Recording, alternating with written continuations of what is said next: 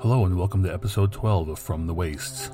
Today's guest is a man who stands alone in a world completely devoid of common sense. May I introduce Here on Mars.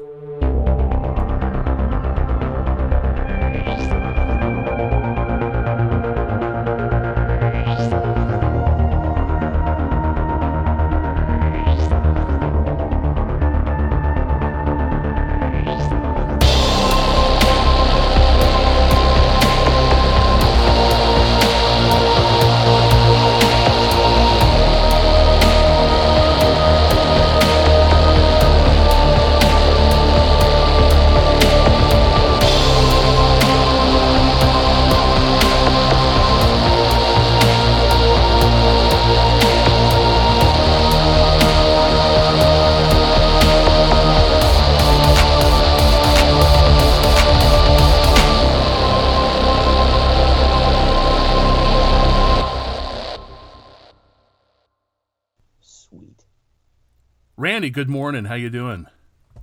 Excellent, man. How's your little corner of the wasteland bright and early this morning? Uh staying staying alive. that's that's all you can do. that's what it's all Yeah. about.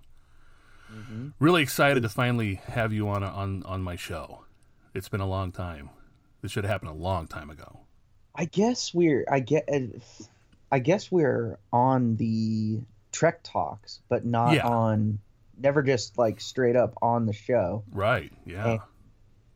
I had you on my YouTube channel, hmm which was what, like two and a half years ago Yeah, or two something? three years ago, I think. Oh my gosh, I can't believe how time flies. It's more apocalyptic now. Yes. than it was. Yes. It's more fitting to have you on my show right now. Yeah, we met through uh Dave, didn't we? Phantom Dark Dave. Isn't that how we ended up hooking up? Yeah, I'm pretty sure. Definitely on Twitter. It's hard to it's hard to recall exactly, but it, it would have had to have been. I think it was I think it was through the Trek stuff. I think Um, so. Well, I wanted to. One of the you know main reason I wanted to get you on on this show is I I feel like I have to let the world know about here on Mars and about you, the man behind it, and so I want to talk about your music. And um, what's your first memory of music? Um it's hard to say, uh, but I but I the one I usually go with um the earliest one are, you know, my dad had a record player. I was born in 1980 and I'm to guess it probably would have been not too long after it was released. It probably so probably like what 86. My parents had a record player, and um, they had uh, Sledgehammer by Peter Gabriel, or maybe or maybe you know maybe I heard that on the on the um, you know radio or TV or something. But it's it's Sledgehammer by Peter Gabriel is probably my earliest like time I remember hearing music and just being like feeling like super charged about it. You know what I mean? Like getting that um, just getting whatever you want to call that feeling like pumped up or hmm you know super oh that's awesome, you know. Now you did a And I- cover of Sledgehammer. Is I that did, is I that the reason behind doing the co- the co- a cover of that particular song? Yeah, and I mean, plus Oh, it's just an awesome song. Yeah. Um, yeah, and actually, the guy, um, you know, a guy who had come along in my life many, many years later, um, Scott Reed, a guy who's in a band um, called End of Story, basically like my my brother in music um, since I've been like 18 or 19 years old. But I had him guest on that one, vocals and guitar, and and you know, I mean, he's he he's a little bit more of a child of the 70s and 80s than I am. Mhm. Uh, you know, he's, he's he's older, and so it was just natural to have him on it. But yeah, that that would be the reason. It it was such an inspirational thing. Um, it didn't it didn't necessarily like have me, you know, at an early age being like, oh, I want to play music. It was just it it was free of that. It was just, oh my gosh, this is amazing, and I love it. You know what I mean? Yeah. There was there wasn't any, oh, I want to do that yet.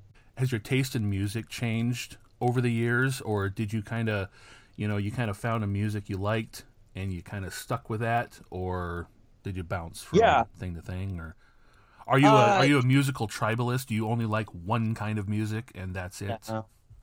No, definitely not. I mean, I would say like, you know, after after that, like all the kids, all the kids really loved MTV. hmm I I was annoyed by MTV when I was younger. I did not like MTV for some reason.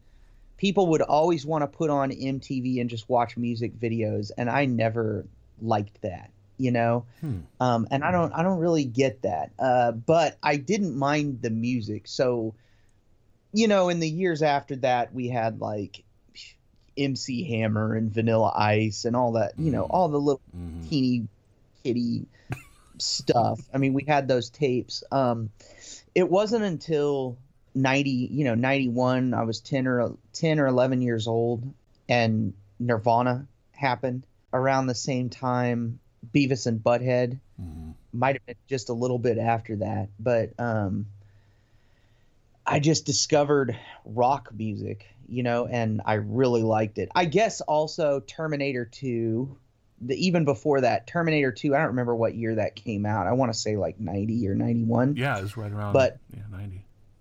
Yeah, yeah. So Terminator 2 came out and Guns N' Roses You Could Be Mine Mm. was on there. And uh, I would say that was like my awakening to like hard rock. And I really liked it, you know. And um, so I started getting like tapes, you know, Nirvana was one of the first. Um, Megadeth, Countdown to Extinction, um, their song Symphony of Destruction, you know, came around and I just I absolutely loved that song. Like it would come on in. I didn't mind MTV at that point. Mm-hmm. Um, you know, uh, Beavis and Butthead Headbangers Ball, and so um, through Beavis and Butthead, you know, I. It wasn't even through them watching a music video, but it was, it was through them going and I I think by that point I had a I was playing guitar um and I was taking lessons and I distinctly remember asking my guy who was showing me how to play guitar like what is this song? And he's like oh that's Iron Man by Black Sabbath. And so I went out and got paranoid and everything. I mean dude like that that and I, I always just say Nirvana and Black Sabbath were the biggest right off the bat musical influences. Um, you know, and then through my teens, back to your actual question, through my teens, there would be like hip hop every once in a while that I didn't didn't mind, like Easy E, Mhm. um, some of the original um uh, you know, like the first like Dr. Dre stuff that came out when when he would when he kind of went his own way and got huge. But I was never that huge into hip hop. Um, but mostly rock, and then you know, classic rock, grunge, pretty much that '90s era stuff. Mhm. Alice in Chains. Um, when Tool came around, I remember actually Tool's probably the most inspirational band for me just because it, it was right when I was in my teens Mhm. um, and it was still new and fresh. I actually remember reading about Tool when their very first EP was out. There was a magazine called Rip Magazine that I used to walk down to the store and get, and and it was like there was like Rip and Circus and Hit Parader, and basically they just talked about rock music Yeah. and oh my gosh and and um in those in those magazines they would have these like full page mail order t-shirt things so like on on it would like be this full page thing and it would be like rock t-shirts and they would have little thumbnails of each t-shirt and so that's where i discovered slayer so Mm. I had never heard Slayer, but I saw their all their T-shirts and was like, "Oh my gosh!" and then at some point in seventh grade, some kid had "South of Heaven" by Slayer, and so so that introduced me. That got me into like all the like metal metal. Um, and gosh, dude, it just it, it always stayed within the realm of like rock and metal for the most part. I did Mhm. not like country. I did not really care for um, the hippity hop uh, Don't a stop. ton. Yeah, yeah, hip hip to the hop. Um, now that's not to say that like I don't remember a ton of songs from back then that I like now. You know what I mean? Exactly. yeah it all changed it all changed when i went to um when i went to school in 2002 i went to school at a place called the conservatory of recording arts and sciences down in arizona um where you basically like learn to make records and do live sound Hmm. and at that point i just i was looking at it from a different angle Right. and I learned I learned to be able to listen to other stuff while not constantly thinking, "Oh my gosh, this is crap," you know. But um, and then then I ended up liking it because it is good music, and uh, that's when I matured a little bit. You know, one of the things I like um, talking to creators and artists about is how do you deal with the doldrums? You know, do you ever get to the point where, you know, you, you kind of have your highs and lows where you're totally into it and then you kind of have a, mo- you know, some times where you're not, maybe? Um, how do you, Yeah. do you ever want to give up? How, how do you, how do you keep push, how do you push through that? Well, uh, it's never because of the actual like process of making making the music or enjoying music. It's it's never like actually because of that. Um, whenever I do experience that, it's usually frustration or just kind of de- uh, d- being depressed at not being able to get more out there and just seeing the stuff that people freak out and love and i'm like there's no way. Like like for instance bandcamp. Um bandcamp you're you're familiar with bandcamp but for those of the those of those of your audience who would hear this bandcamp is probably like the most popular place like for independent artists to put up their artists. I don't even like using that word. Independent musicians to put up their um their music for sale. Um it, it's a great kind of hub. Um music lovers tend to be eh, go to bandcamp. But bandcamp is always like they're never just promoting like you know like rock rock type stuff by people like me or anything like that. And so i see i see the stuff that bandcamp promotes and i'm just like there's no way this site would ever like you know promote anything i do or whatever. And it's just you know it's it's like woe is me pity party like Mm. bs Yeah.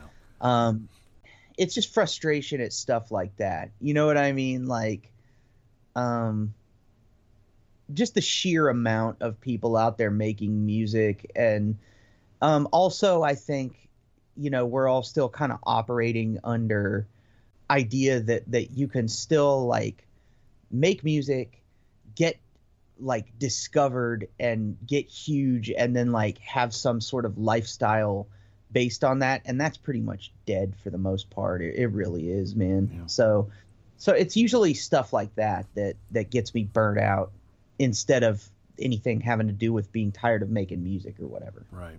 That seems to be kind of the common thing that I hear is that, you know, like, you know, say with writers, they love to write, they love the process, they want to tell stories. But it's just so frustrating that, you know, you you create this thing and you want people to see your thing mm-hmm. and it's just so so hard to get people to to see your thing. And hey, you, said you didn't like to refer to you didn't like to refer to yourself as an artist. Why? Why? What? Oh, I that, don't that know. word it just sounds pretentious. it always sounded pretentious yeah yeah artist i'm an artist i don't think that way when other people say it usually but when I, but it's it's me personally when i Oh. say it It's like someone calling you sir.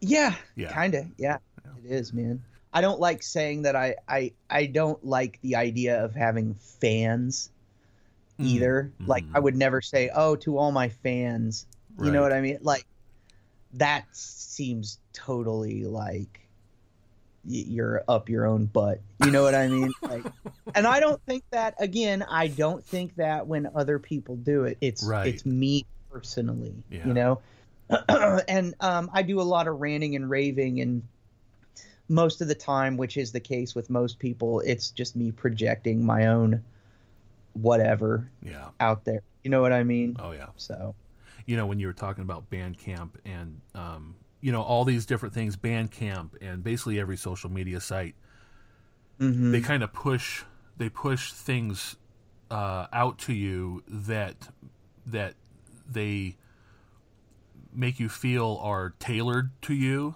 you know like like through some kind of algorithm or something. And it's what's that? It's curation. Curation. And i say yeah they're, they're curating that's i that's like oh. my oh. that's voice for all the oh. for all the well, it, new current stuff I don't like. It's never right, you know. I you know because you, you know say you go to Twitter and you go to trends and it says for you, you know, I check that every day. Yeah. Literally, not a single trend on not there a- is for me. Or like I go to Bandcamp, and none of the music. What I rely on is okay. I like you. I like your music. Through you, I discovered yeah. Nocterminal. I discovered uh, Red, Blue, Black, Silver. I, that's how I. Yeah. You know, I I don't. I'm not going. To, I don't rely on on any internet website social media thing trying to tell me, "Oh, this is what you'll like," because I won't. Because because I don't. I, I, I don't know. It's just it, it seems very um, junk mail kind of you know just garbage, sure.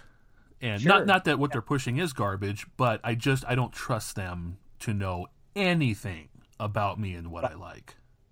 Right. Um. You know? and you know like just glancing at at the bandcamp front page i pulled it up right here it's like that's what i'm saying like i don't expect them to do it but it's not it's not to say that i don't i'm just some guy making like electronic rock type stuff that's and it's basically it's not even like the kind of rock that that a site like bandcamp would would promote. You know what mm. I mm-hmm. mean? It's so like it's I don't know. Like I'm looking I'm look everything about Bandcamp is always like the Sri Lankan math death rock scene. It's it's like it's always like it's always weird stuff like that. And I'm not saying weird. It's just you know, I'm it's just very artisan. It's very artisan. It's yeah, like yeah, it's like I'm, going into a you know fufu coffee shop and they have it is. you know. It is. It is. Yeah. And i'm just very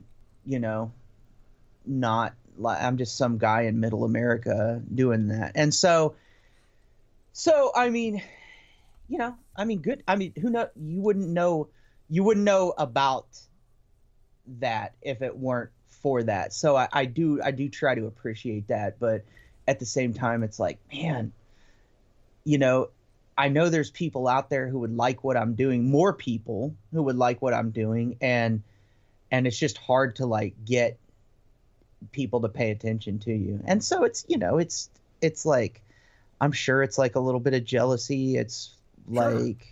yeah, it's like whatever, man. I mean, um, I'm far from perfect, but but yeah, it's fun to it's fun to bitch about. Oh yeah, yeah, yeah. It's it's fun to bitch about. That's for sure. But anyway. Well, let's talk about movies. What's the very first? What, what what's the first movie that you remember seeing? Uh, that's tough. Um, and that's the first time anyone is at. That's the first time I actually can think that someone's asked me that, um, or that I've ever had to think about that. But the earliest movies for me, um, Secret of NIMH, Um, let's see, Flight of the Navigator. Oh, good. I don't one. think that was the first one, but that's definitely one that got played over and over mm. and over. We had a Beta Max. Nice. Um, yeah, the little the little tapes, mm-hmm. and I mm-hmm. remember to the store and there weren't hardly any Beta movies, and everything was VHS and and it was like, what the heck? Why don't we have VHS? You know, but uh, but yeah, uh, Flight of the Navigator, Secret of NIMH, um, An American Tail, Mhm. Uncle Buck pretty early on, but definitely not definitely not uh, you know super early. It it wasn't stuff at the theater. I'm trying to remember. I think the first movie I remember seeing at a movie theater was Mr. Mom. Oh, okay. Yeah. Um but but yeah, Flight of the Navigator and Secret of NIMH were huge for me. I I mean remember those movies. in Flight of the Navigator, I think it's when they have him like in the hospital or something, and Mm-hmm. there's a TV, I think, in his room, and it's playing. Um, uh, the group was Blancmange, and that was one of the groups that I listened to, and it was very. Nobody knew who the hell Blancmange was. You know, they were a new wave group out of out of Britain, and um, I remember seeing that, and I can't remember if I was listening to him at the time or it was shortly maybe I started listening to him after the movie or, or something like that. But I thought that was the coolest thing because I I was total new wave. That's what I listened to. Yeah, right, right, right. And um, uh, yeah, I remember that being, and then just plus just wanting to be that kid, you know, finding a spaceship, and I mean, yeah, how awesome is that? your- if, yeah, you got pulled, and they gave you all this this cool toys and stuff. Yeah. That's what I. He, he went into that room and they like gave him all this shit, and I'm Yeah. like, oh my god, that's amazing. What's your what's your uh what's your favorite genre of movies? What what kind of movies do you like the most? Sci-fi horror. Sci-fi horror. Yeah, sci sci-fi horror, um, and post-apocalyptic. Oh, cool. Good. Good. Because I've always been. I mean, we talked about this before, but I've always been obsessed with the apocalypse. I remember since the very first time, the the first time that the the the idea was introduced to me, it terrified me, and I was obsessed with it. Awesome. Yeah. What would you say are your top three sci-fi movies? Okay, so top three sci-fi movies. I'm gonna go with. I'm just gonna go with like stuff I've seen fairly recently. Um, well, no, no, no, no, no. That's not true. I'm gonna say Event Horizon Oh, is number one because it absolutely just freaked me the hell out. Um, I was fascinated with that movie. oh my gosh, it was so good. Event Event Horizon. Um, have you seen Annihilation? Yeah, yeah, we did. Oh. We went to went to the theater to see that one. gosh, that movie is amazing. I Yeah. love that movie. I need to see it again because I don't. I was just so, uh, you know, I've only seen it the one time. That would have been awesome theater. Yeah, I think I need to see it again to really Oh, appreciate man. and figure out what the hell's going on. It's so well done, dude. Oh my gosh, that movie. So, everything about that movie is so awesome. Yeah. Um, and I would say third one. Um, hmm, I'm gonna have to go with like uh, Aniara. Would be Oh, that's that. Is it. Swedish Yeah. Norwegian? or yeah, that's something. Swedish. That's sweet. All, all those. Well, I mean, Event Horizon's not, but the you know those other two are newer. hmm Um, there've been there've been lots of cool sci- sci-fi movies, and I guess I guess movie wise, I'm not as up on. Oh yeah, this movie or that movie. I have trouble like remembering, but like it was always Star Trek growing up, Right. and it was Star Trek, and then you know around 2009, um, I I watched the Battlestar Galactica, this the Hmm. reimagined version, and oh my gosh, what an amazing TV show! Yeah. It I was, need- I wasn't real thrilled when they rebooted it, and Yeah. Uh, because I was such a fan of the original, and Right. so I, God, I you know boycotted it. I'm not gonna watch it, and Yeah, my yeah, wife yeah. watched it, and would just kept talking about how awesome it was, and so Yeah, eventually the DVD sets came down in price, and I bought them, and I started watching it, and I'm like, shit, this is good. Yeah. And, uh, see, Yeah. yeah, I I had no frame of reference because I had never watched the original, Mm, and so so I I didn't know anything about it. yeah. I I had heard of it, you know, and all that stuff. I heard people mention it in Battlestar Galactica, you know, but I never watched it. And we were just looking for something to watch, and we put that on, and just how, and and you know, maybe this is also the thing that I don't like, as to where everything's got. But with this show, it was very dark and gritty. Mm-hmm. I liked it. You like the You know- dark, gritty. I I, I liked it then.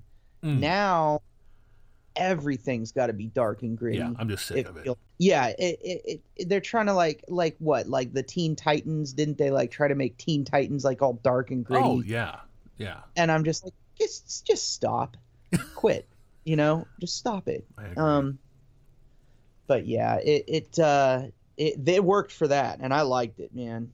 I liked it. And that that is that's actually like post apocalyptic. That show. oh yeah, totally. Yeah. know, What was the last movie you saw? the last movie I saw, I tried watching. Let's see here. I tried watching this movie with Ethan Hawke, where he's like a true crime author. It's just a straight up horror movie. I Hmm. tried watching it. I couldn't make it through it because uh, I can't remember um, something or other. I had to stop watching it. Last movie I watched though. Oh my gosh, I I go through these spats where I'll just like watch a movie every night. You know, um, I'm gonna say probably the last full movie I watched was like maybe Midsommar, Midsommar. Oh yeah. I saw that. I, oh, man. Yeah. it kind of reminded me of watching um oh what was the one and I can't remember the actress and I can't but it I think it just came out last year.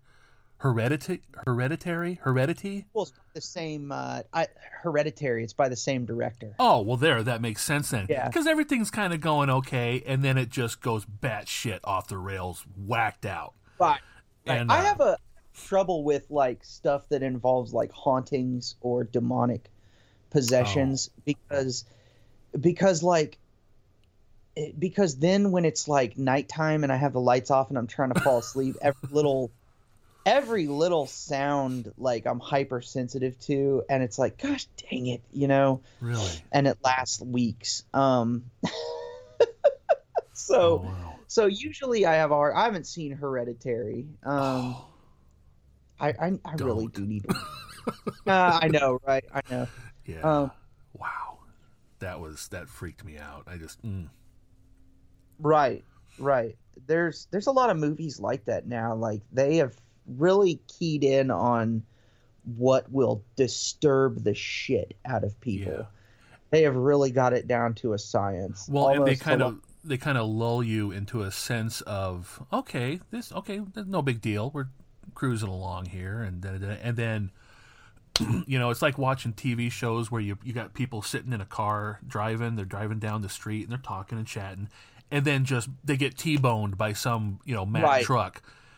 And Right. you're just like, Gah! you know, you're It's- flipping out, and you, you just, you you know, your heart's racing, and yeah, they're doing a good it's job. that. jarring. It's disjointed. Yeah. Yeah. it's it's it's and it's all by design. And Sure. it's like you guys are good at this now. Yeah. Need to Well, figure um, out something.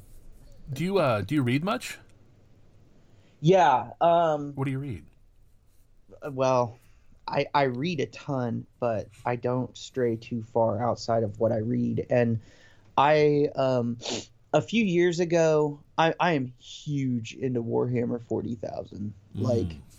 that would probably if I had to pick one. If I my desert island, like. I guess universe, you know, desert island, whatever you would call it, like intellectual property or universe or whatever it would be Warhammer 40k. Um, and if, you know, it's a long story, but I got started, you know, as a kid with Warhammer Fantasy and always looked at 40k and saw 40k, but never never really actually played it or whatever. And then fast forward to being an adult, I would read about it a ton because the lore is. I, I do play it. I have like a ton of minis and that I've painted and all that good stuff. But I I love the lore. The story behind it is Mhm. just such a well developed like universe that um I got into reading the Horus Heresy books maybe back in like 2015, 2016. And I've pretty much read every Horus Heresy like of the main novel series. So there's 50 ish of those and I'm looking at my bookshelf and I've pretty much got all of them, and now they. insane.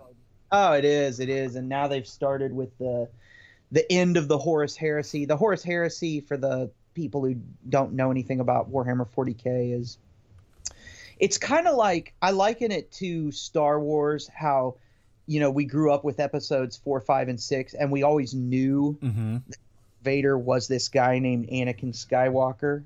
Yep. And you you kind of knew loosely uh, what what the story was, but it wasn't until they made the prequels that they went and fleshed it out. That's what the Horus Heresy is. The Horus Heresy takes place in 10,000 years before the current Warhammer 40,000 timeline. Um, and it and it kind of it's explaining why the universe is so screwed up. There's only war. There's only in the grim darkness of the far future there is only war. Yep, it is. I mean, I know you're a fellow 40k. Fan. Oh, love it. It's so good. I think I think the thing I like about it is it it's a perfect it is the absolute perfect blend of fantasy, sci-fi and horror. Yeah. It is like it's it's the absolute it's just the trifecta. Yeah. Um, And what one of the things that really drew me to it was, you know, it's set, you know, in the year forty thousand, and and you know we have the warp, and we have spaceships, and we have you know power armor, and we have all of these uh, these technological leaps, you know, mhm. but it's kind of like, but everything is. It's almost kind of like a medieval. Um, I don't know how to describe it. It, you know, the way the way Yeah. they talk and the way things look. You know, it's got that. Everything's very gothic and Mhm. and uh, it's just kind of got this weird. I don't know how to. You could probably describe it better than I can. It's got an archaic feel. Yeah, yeah, Yeah.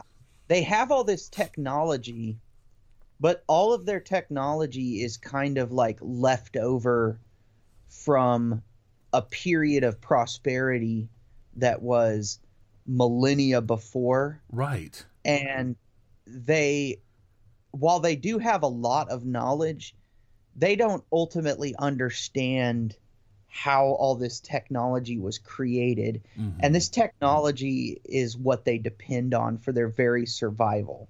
And so it's just another one of those things where like it's it's like them kind of hanging on by a thread.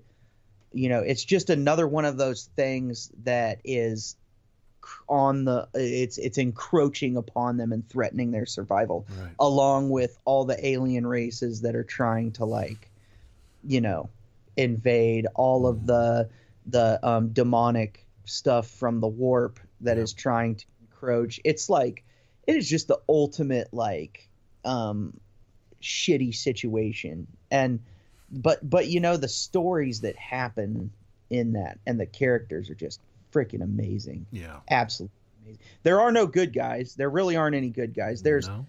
well i shouldn't say that there's good individuals but Right. every yeah every you know man the the empire of mankind is absolutely just the most awful uh, as overused as the word is fascistic uh, xenophobic awful um, machine that exists um, Well, the emperor himself. I mean, he requires how many thousands a- of yeah of souls It- or whatever uh, yeah. to or sacrifices each day to to maintain Yeah. his presence. Because- you know, yeah because he's just like this rotting corpse on the golden throne yeah, barely his psychic power is barely holding the the warp at bay from basically like invading earth um and yeah like he in order to power his golden throne that he's on which is another piece of technology that that they don't really understand exactly how it works and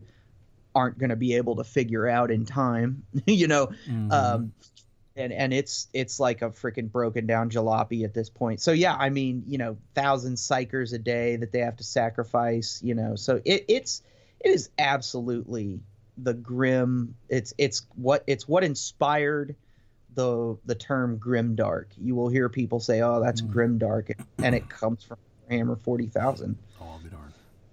Yeah, pretty cool. Well, you know what? I was gonna. I was gonna. I was going to. We were gonna do three parts to this podcast. Yeah. We were gonna talk about all kinds of good, cool stuff, in the uh, the good, the bad, and the end. And Mhm. I think we're going to skip the bad part because it's just kind of. Uh, I know it, it's so hard not to get ranty about things, but to be perfectly honest, I'm so sick of everything being, you know, negative and ranty. And I feel like if we were to do this section, we would just be doing the same thing as everybody on Twitter and Facebook and, and all these different areas. We'd, you know, and it would just kind of be it would just be dead air. It just it, it I, I don't think we would gain any kind of um, There's nothing, nothing to be can- gained. You know? yeah, nothing, nothing that can be said that hasn't been said a million times already that I'm sick of hearing. Yeah. And I think we both know where each other stand on pretty much all this stuff. I think we Yeah, are in are in agreement on most of it. But um, yeah, I say we just skip it. And let's get on to the post apocalypse stuff. I agree that we're in in agreement. Awesome. okay, so saying that, let's go on to something more positive and tell me how you think the world's going to end. as annoyingly as it, you know it's not going to be like like in the movies. The the apocalypse is going to be this slow um grind into just annihilation i think. Um i think that uh you know i think eventually we're just going to have too many people. We're already kind of there. There's too many people on the planet um, for whatever reason you know baby boom whatever um, there's too many people not enough resources uh, we're we're not going to be able to set aside differences and figure out a way to survive and i think it's going to be slow and painful and very um, not like the movies. Um, now that's not to say that there couldn't be some sort of like, you know, arms race with where some someone actually hits the button and then all of a sudden we're dealing with you know mutually assured destruction. Um, I would almost that would almost be easier, you know, but Sure. uh, but yeah, I, I think it's just gonna be slowly slowly ground out. Um, I think the planet goes on after us. Um, Absolutely. yeah, the planet goes on after us, and uh, we I mean we we, we see how the how the earth reclaims after, you know, look at like look at Chernobyl. sure that is exactly what you I know, was the earth is always going to reclaim and usually it always comes back stronger. So, Yeah, I mean, and and to think that there are animals like living there, Sure. like, I mean, yeah, they're jacked up, but they're surviving. You know what I mean? Like, Mhm. yeah, they will always. It, it, it will continue after us. Um, it's it's sad. It's really sad. I am like you though. Like one thing you always said that that always resonated with me is, I'm not hopeless. Like I'm always, I'm always optimistic Mhm. about, you know, about the situation. Um, I don't feel like just because there is an apocalypse, the fact that we talk about there being a post-apocalypse tells you that we there there is inherently some sort of hope. You know Sure. what I mean? And I think it's just I think it's it's it's lots of things ab- about the post-apocalypse that we find like fascinating. Obviously, we think it's fascinating that like, you know, what would happen after a complete you know, downfall of like every structure, you know, complete normalcy just being done away with. but I think it's also um, having to survive, you know, in that type of thing that that Mhm. really, really makes it compelling. You know. Do you think it's going to end in our lifetime? Uh it's so weird for me because like because um it the idea of the apocalypse like I said earlier it was introduced to me at a young age. I think it was from some movie where there was like time travel or something and and they went in the future and everything was post-apocalyptic and I'm like what was that? And my friends I think my friends' parents at the time were like, "Oh, well that's after the apocalypse." And I'm like, "What? The what?" The uh, what a what? You know, I was probably like I wonder if it was Time, eight or Guard- nine. Time Guardian. E- It might have been. It might have been. Um, it was some kid. They travel to the future, and there's like these crazy looking things. But um, but yeah, uh, I just spent so much time thinking about it. Um, there was that, and then you know, I like religion has been a huge thing in my life, huge thing in my life. That that's just like hours and hours on its own.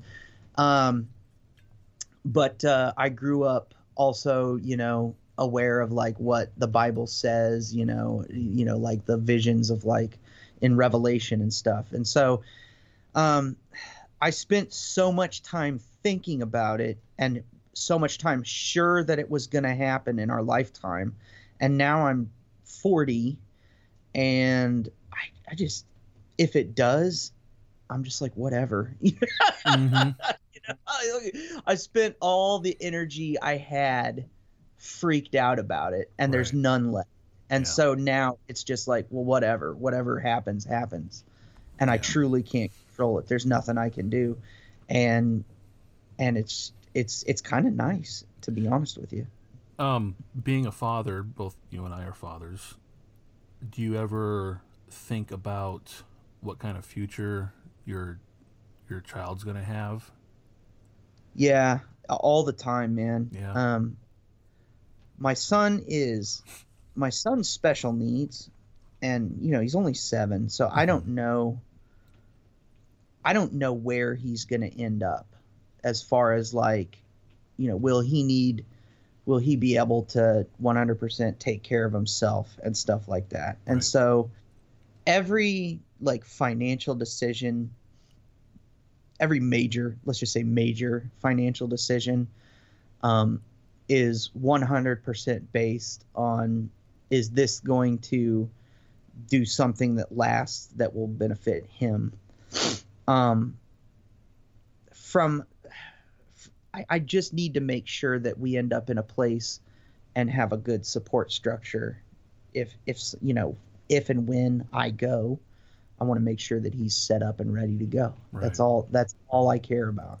Yeah, I Um, think you know the burden falls on us to you do whatever we can to prepare them for adulthood and dealing with with whatever is going to come. And Exactly. you know, we see everything that's going on now, and you know, you just it's it's tough to. I always kind of get down when I think of that moment at which they lose their innocence because that sucks. And so I don't know. Yeah. You know, I don't know how much. I don't know what kind of things I should prepare them for because they're young, and I don't want to tell them, look, you're going to have to deal with some super crappy stuff, and here's what it is. Because it's like, oh shit, just let him be a kid, man. Let him have fun. Let him be a Yeah. kid, and Yeah. don't don't burden them with, you know, knowing how to. Um, Navigate But- that stuff. Exactly. Yeah. Yeah. How to filter water not when you know, or whatever.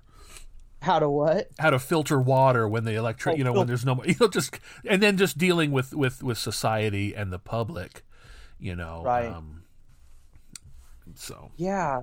This this whole thing that we've gone through has really, like, it really did, um, you know, put a lot of. It it was kind of jarring to to finally be like, oh, you know what? I actually am going to go and buy enough food mm-hmm. it would last us for at least you know six to eight weeks if all of a sudden food becomes completely unavailable. And in fact, I've I've got it stacked behind me, um, and I have like mylar bags to put it all into. Yeah. Um, you know, got a pounds and pounds of rice and beans and you know all this other stuff, and and it was just weird to actually go and buy that. Um, But you know, when you think about it, it's a good idea anyway. Power can Mhm. go out, all sorts of things can happen. So, Yeah. I guess it's you know it is it's a wake up call. To yeah. You know, oh shit, maybe I should kind of stock up. You know, yeah, I think it's smart. I think it did that for a lot of people. Um, and uh, yeah, I mean, it, it it was it felt I felt good knowing that I was doing that. You know what I mean? That I was Mhm. actually doing something. Um, yeah, I'm always thinking about like, okay, if we have to bug out, you know, where are we gonna go? What are we gonna do? All that stuff. So. Okay, so let's let's let's take a, a post apocalyptic scenario. I guess you know it can be anything, you know, zombies, whatever. Uh, It, it let, let's just take a generic scenario. Do you gravitate towards the, you know, kind of Mad Max lone survivor type thing, or do you uh, gravitate more towards community? You know, either establishing a community or becoming part of a community. Even you know, I envision kind of neighborhoods banding together. Right. You ever see a movie called The Domestics? Yes, and I loved it. I loved it. Yeah, That you know, just one different, you know, different people, you know, grouping together and um anyway, yeah, lone survivor or or uh community. Which one are you It would be- geared? It'd be community, man, because like my first instinct would be to like go to my neighbors and be like, "Look, if you need anything, you know, yeah, I, it would be it would be like a community type of thing." Okay. Let's say you In- esta- Oh, sorry. Go ahead. Well, I was gonna say in our current whatever current type of societal whatever, I tend to get annoyed by community this and that. Mhm. Um and what you know, right or wrong or whatever, but you know that it like in an actual like scenario like that, there is strength in numbers for sure. Absolutely. I used to be a lone survivor type when I was a Mhm. kid. You know, Sure. you know, I used to head up on into, into the hills when I was 12, 13 years old and, you know, play last man in the world, you know, and, Yeah, um, I- you know, cause that was the height of, you know, the road warrior and all that sort of thing. But, you know, growing up, you realize, oh, that's, that's not going to work. And so, and so, um, okay, let's say you're the, the leader of a community, you know, yeah. yeah, I know you don't. I, but you know, the best leaders are the guys who don't want to be. So you're the leader of the community, and how do you deal with? You know, you've got your you've got your Alexandria, you've got your little you know your little town, and you got it walled off. How do you deal with new members that come in? What's your um, uh, what's your requirement, or what's your what's your kind of testing process? To you know, Joe Schmo comes up to your gate. Hey, I want to come in. Let me in. What do you do? Oh man, that's a good. I've never had to think about this, or I've never thought about this at all. But uh, you know, I suppose, I suppose, you know, I and everybody else by that time would probably be trained to regard anybody coming in like that um, with kindness, but extreme scrutiny. you Yeah. know, um, you're going to have to prove to me over time that you um, are trustworthy. You know what I mean? Like, Mhm. and I, I don't know what that looks like. Like, um, they're they're probably going to be watched. They're going to be watched a lot. Uh, if they come, if they leave and then come back and leave and come back, it's like, are you are you scouting? What are you doing here? You know what I mean? Right. So, um, I think for our survival, you would have to, you would have to say, okay, well, you're not, you know, if you want to be here, you're not leaving for any period of time, and if you do leave, then don't come back. You know Right. what I mean? Uh, that's that's tough, man. That's a tough thing to think about. What do you think? I'm curious. Uh, pretty much along the same lines, you know. I mean, hell, you go, you go get a job. You have a probationary period, you know, where Right. you got to mind your p's and q's, or you don't, or you get kicked out, You or get you know, you get fired.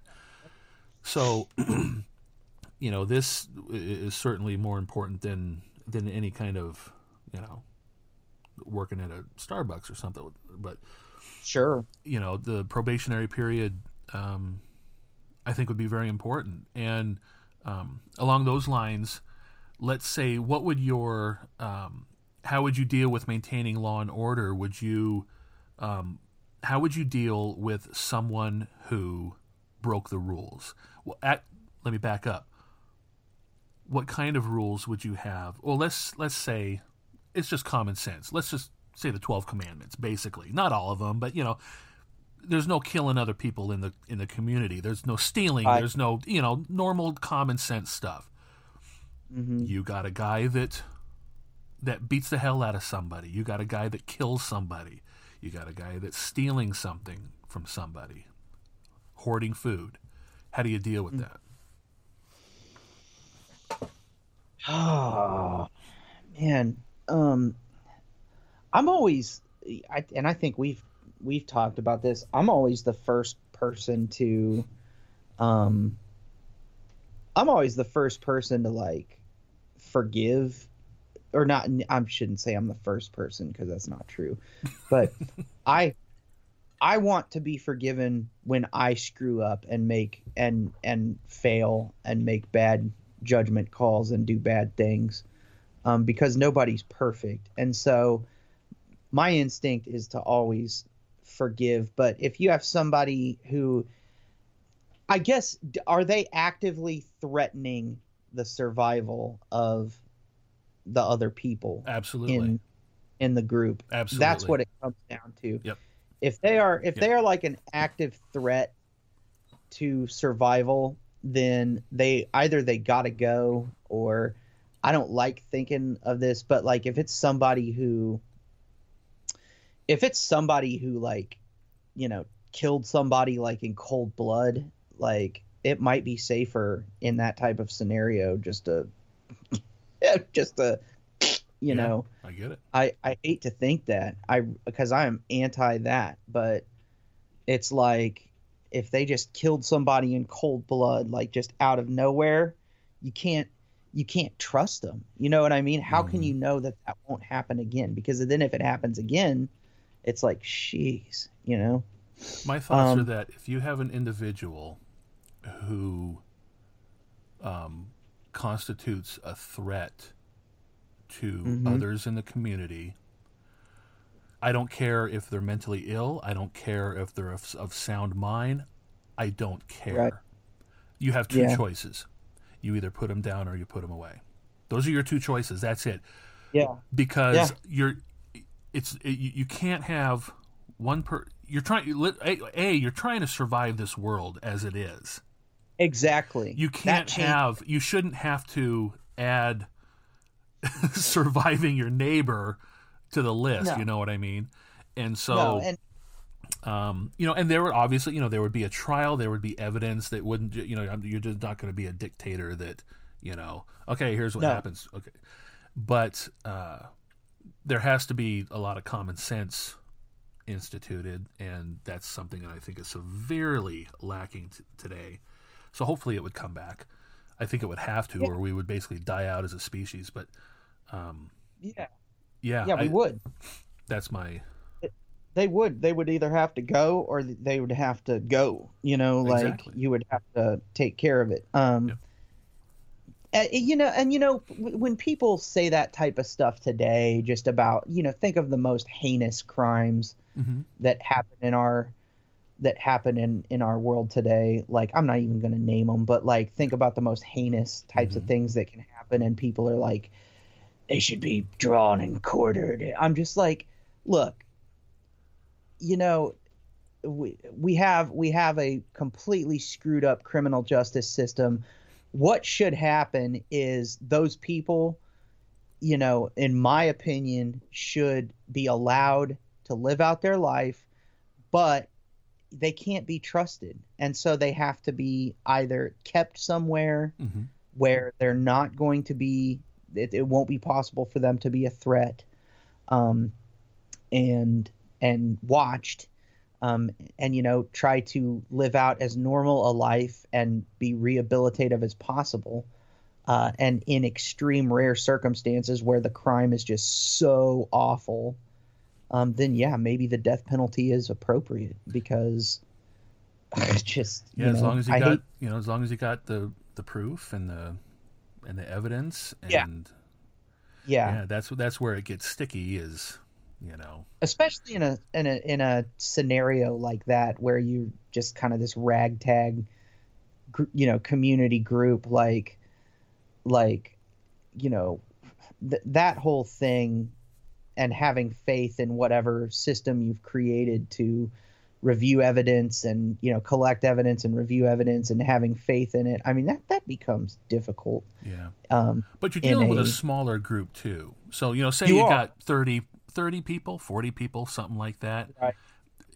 Somebody's going to see what happens. And, you know, it's not like trying to, to find a guy who did something in a town of, you know, thousands or millions or, you know. for sure so there's that there's Yeah. that for sure yeah um, What- That's tough, man. I ask the tough questions. Mm-hmm.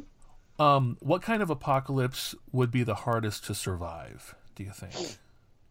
The one, and and we have talked about wanting to do this. Um, the one that involves the Earth being rendered completely unable to like grow any food mm-hmm. and do that kind of thing. So the road, whatever the hell happened in that movie, Yeah. that's what it's called, right? Yeah. yeah, the road. Whatever happened in that movie would be the worst. Yeah. um, because you can't you know the earth is the soil won't grow anything right in that movie am I Oh yeah, yeah. Nothing grows. You know, nothing grows yeah. yeah, everything's. I mean, people are eating each other, man. I mean, you know, that's all they got that's left the worst that's i would i would seriously like to think that that that that would not happen you know what i mean like when you see mm. the type scenarios that is probably the most disturbing of all like apocalyptic Yeah. You know, when, I when i see movies yeah I watched a Cammy and I watched a movie on Prime last night called um, Diani and Devine Meet the Apocalypse. okay And it's this comedy duo, duo, this man and woman, and I think they're they're a comedy duo in real life. I think they're a they're a um, uh, I think they're a couple in in real life and doing comedy. I think. Anyway, they do this movie, and it's it's really good. It's just kooky, funny. It, it's kind of annoying at a couple times, but it's it's it's definitely worth the watch. I think. And they end up getting captured by uh, this group, and they get put in a cage and uh you know and you know the one of the guys in the cage says you know welcome to the cage i think he's russian or something and they're like hey you know it's just this and um and so they're the the people that are in the cage that were already in the cage are hinting that um they're eventually going to be eaten you know and Right. uh and the the woman is like you know what and she's like it's been a month you know, it's only, the apocalypse has only happened for a month, and people are already starting to eat each other. And I thought that Yeah. was the fun. I thought that was one of the funniest yeah, parts of the whole movie. That you know, Exactly. it, it took a month for people to, to start you know mowing down on on their neighbor. But uh, i think i'd die what's that? I that? really do. I think I'd, I, you know, if it, if it truly came down to, you can eat each other or you can die, like, you're not, you're gonna run out of people. The act of killing another human being, period, is completely, like, anathema to me. Especially for food. Uh, uh, yeah, and I'm gonna kill it and then I'm gonna eat it. Did, Right. I'm just gonna, I'm just gonna starve to death. There's, You know what I'm? there's something else to eat. Trust me, There there is something Yeah. else to eat. there has to be like I- i just yeah i i so that's a scary thing to think about but i just don't see it ever coming to that Yeah, I, I, I seriously doubt it. Um, okay, here's another scenario. Mm-hmm. You're in another, you're in some kind of situation, and This, I don't. I don't know. This one gets kind of heavy. I don't know if you're going to want this one or not. Heavier than we've already got. Yeah. Okay. Do you want it? Yeah. Why Okay. not? You're in a situation, and your buddy uh-huh. has no chance to survive. You you Yeah. know definitively he's not going to survive this. Okay. Yeah. And he begs you to take him out. What do you do? I would do it. Would you? I would. I really would. Um, Would and I you do it, or would you give him the ability to do it himself? I would ask what they wanted. Yeah. I would ask what they wanted.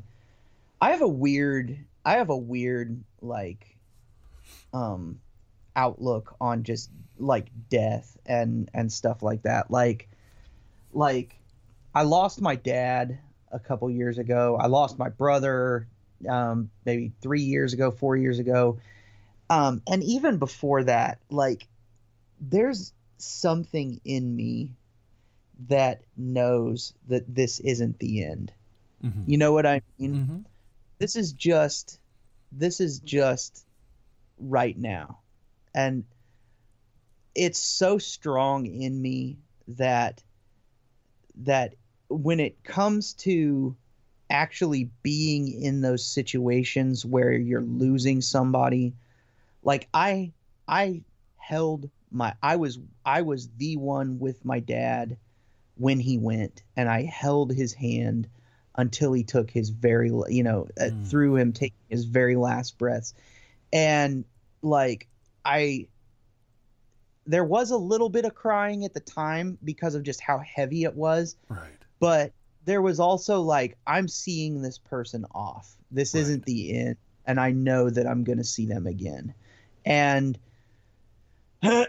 without getting into why i think that or whatever it's i just i it's something i just 100% know. And so in every real life scenario which that's for, for the most part that's the only one in every real life scenario where i've actually had to be there and deal with death um, that it kind of removes the panic and the fear from the situation. It's really weird, hmm but I'm not afraid. I'm not afraid of like dying, the actual idea of it. And I would like to think that I'm sure my heart rate would get up if I knew it was about to happen. But, um, but ultimately, like, I'm not terrified of it. And so, so that type of scenario, if you know your friend's going to go, they know they're going to go, and they're like, please, can you just end this? I, I think I would, I, I would be able to do it. It, w- it wouldn't feel good. It would haunt me. Don't get me oh, wrong. Oh, I'm- absolutely. I'm not gonna walk away from it, but th- right there in the moment, every time in my life that I've been through some intense thing, there's some switch that just flips off, and I don't freak out at that particular time. Whereas all the way up to it, thinking about it, I would be panicking and freaking out. But when it actually happens, it's like there's some switch in me that's just like you don't have the luxury of panicking or freaking out right now Right. um, and it it tends to always always happen like that. It's happened like that um, when I've been over overseas in different, you know, weird scenarios and stuff like that. Nothing nothing like where I was, you know, in my life was in danger, but other very intense things happening. Yeah. Um, so yeah, that that is a tough question, man. But to me, that's not as heavy as thinking about you know your kids surviving and stuff like that. Ugh. Yeah. That's a, yeah. That that's a tough one, and I I, I find that I try, just try not to think about it. Sure. You know, I find myself, and then I feel guilty for not thinking about it, and then yeah. I think as long as you're as long as you're thinking about it and then thinking, okay, what can I do? Right. You know what Yeah. I mean? That's all that. Yeah. That's all that Yeah. matters. And you do what you can. You know. Do All right. So one last question: sure, man. What keeps you putting one foot in front of the other every day, and just what keeps you from giving up? Like on your music, or you know what Oh. what keeps that drive? Yeah, not like give, not like giving up. I mean, just give, Yeah, giving yeah, up on. sure, sure. I was gonna say, well, my wife and my kid. Um, no, but uh, um, Well, that's an answer too. I mean, that's Yeah, it is. It is 100%. Um, it, it does play into it. For music and creative wise, um, every time in my life where I've gone through periods where I wasn't doing it, I was absolutely miserable because all I could think about was wanting to do it. It's just something, it's not a hobby. It's not something that I can stop because it's because there will still be like music ideas coming to me that will sit there and ruminate in my mind and pester the hell out of me and I have to like put them down. You know what I'm saying? Right. I have to like record it, get it out there for people to hear it. Um it's it's like I don't know, it would be the same as saying what keeps you like breathing or sleeping or eating or anything like that. It's I'm it's not like I'll die, but I'm absolutely miserable yeah. when I'm not doing it. So, well, Randy, it's been an absolute pleasure having you on you my too, show. Man. You too, man. I, I knew it would. Yeah, this was awesome. I'm so glad I finally got you on here. Um, yeah, and like I said, I want the, I want the world to know about you, and so I appreciate sit there and tell us, you know, where they where everybody can find you and find your music. Yeah. And... Uh, here on Mars, and that's just here on Mars. Uh, dot bandcamp.com is where you can find all the music that I've made and put out. Um, there's other stuff. I usually direct people to Spotify. You can find almost everything I've done on Spotify. I'm on YouTube. Um, usually when you search here on Mars on YouTube, you will get um, Veronica Mars or you'll get Coheed and Cambria because they have a Here to Mars song. Um, but uh, if you just search like here on Mars, Kansas City, you'll probably probably find me. But um, the main place where I hang out and talk to people is the Twitterverse. Um, and on Twitter, I am here on Mars underscore because there's some other person who just took the regular here on Mars and has an account with like three followers that hasn't said anything since 2011 or something. And it's just like you dork. But I mean, I'm pretty much I've been there. I've been here on Mars for three years now. It's I. It kind of feels like my musical forever home, is right. what I like in it. Probably gonna be here on Mars for the rest of my life uh, because it just 100% suits my personality. It's it's all music written from a perspective of just kind of feeling alone and isolated in your thoughts and opinions, even though you know you're not. But um, I I don't feel like I'm on. I don't recognize this planet anymore. I'm a broken clock. Um, you know, well, out of, twice a day. Yeah, exactly, and that's it. yeah, I wanted to just say real quick that um, you're one of my absolute favorite uh, Twitter accounts. Um, doesn't that always sound kind of? Uh, you're just it sounds good. You're an account. Sound, you're just an account to me. No, no. I always hate that account word, but you're you're one of the absolute f- favorite people I like following on Twitter because I think that you do Twitter right, you know, and you're not using it um, as a mar- as a marketing thing, and you you know you you just you tweet out uh, I don't know how to describe it. You tweet out your thoughts, and you're and you're not constantly you're not posting links, and you're not posting images, and you're not you know it's not.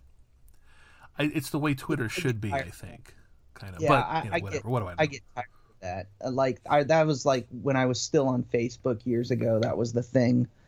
It's like okay, we're just sharing links now. That's all right. we're doing is sharing yeah. links, yeah. and it's like that's cool. Share links, whatever. But yeah, I, I get tired of it. Um, and yeah, you know what, man, I appreciate that. I really do. Um, I, I try to keep the music marketing to a minimum, but you do have to do some of it. Sure. Um, now I should say, you know, there I've said a couple times during this um, whole talk that you know you get depressed at not being able to find listeners, but you guys, you, Dave, Johnny, um, my my uh, other um, musician friends that I've grown very close to, Red, Blue, Black, Silver, um, Nocterminal, uh, Bruce Bruce Bruce Allen, Bruce Alon. I don't know how how how to say it. I still don't know how. Um, you know, there's several on there that I've become good friends with, and um, you know what, man? I've I've said to myself, if I never found more listeners, that would be okay. They, that would it would still be just fine because you guys are awesome. You you like and listen to everything I put out, man, and and that's just I can't ask for more than that. That's that's amazing, and I really appreciate you guys. Well, it's amazing music. I mean, it's just it, that's it's just flat out good damn music, you know. And Thanks, dude, yeah, it's awesome. It. Keep doing All it. All right, buddy. Well, I'm sure I'll have you on again at some point. And Yeah. uh, until that time, take cover Yeah. take care, man. Yep, you too, man. All right, folks, thanks for listening. Please be sure to check out my guests' links in the show notes and please take a look at their work. You won't be disappointed. From the Wastes is a nonprofit podcast. It is in no way endorsed by the creators of the media used within, nor is it intended to undermine or compete with any existing or forthcoming material. No copyright infringement is intended. From the Wastes is part of the Slightly Irregular Podcast Network.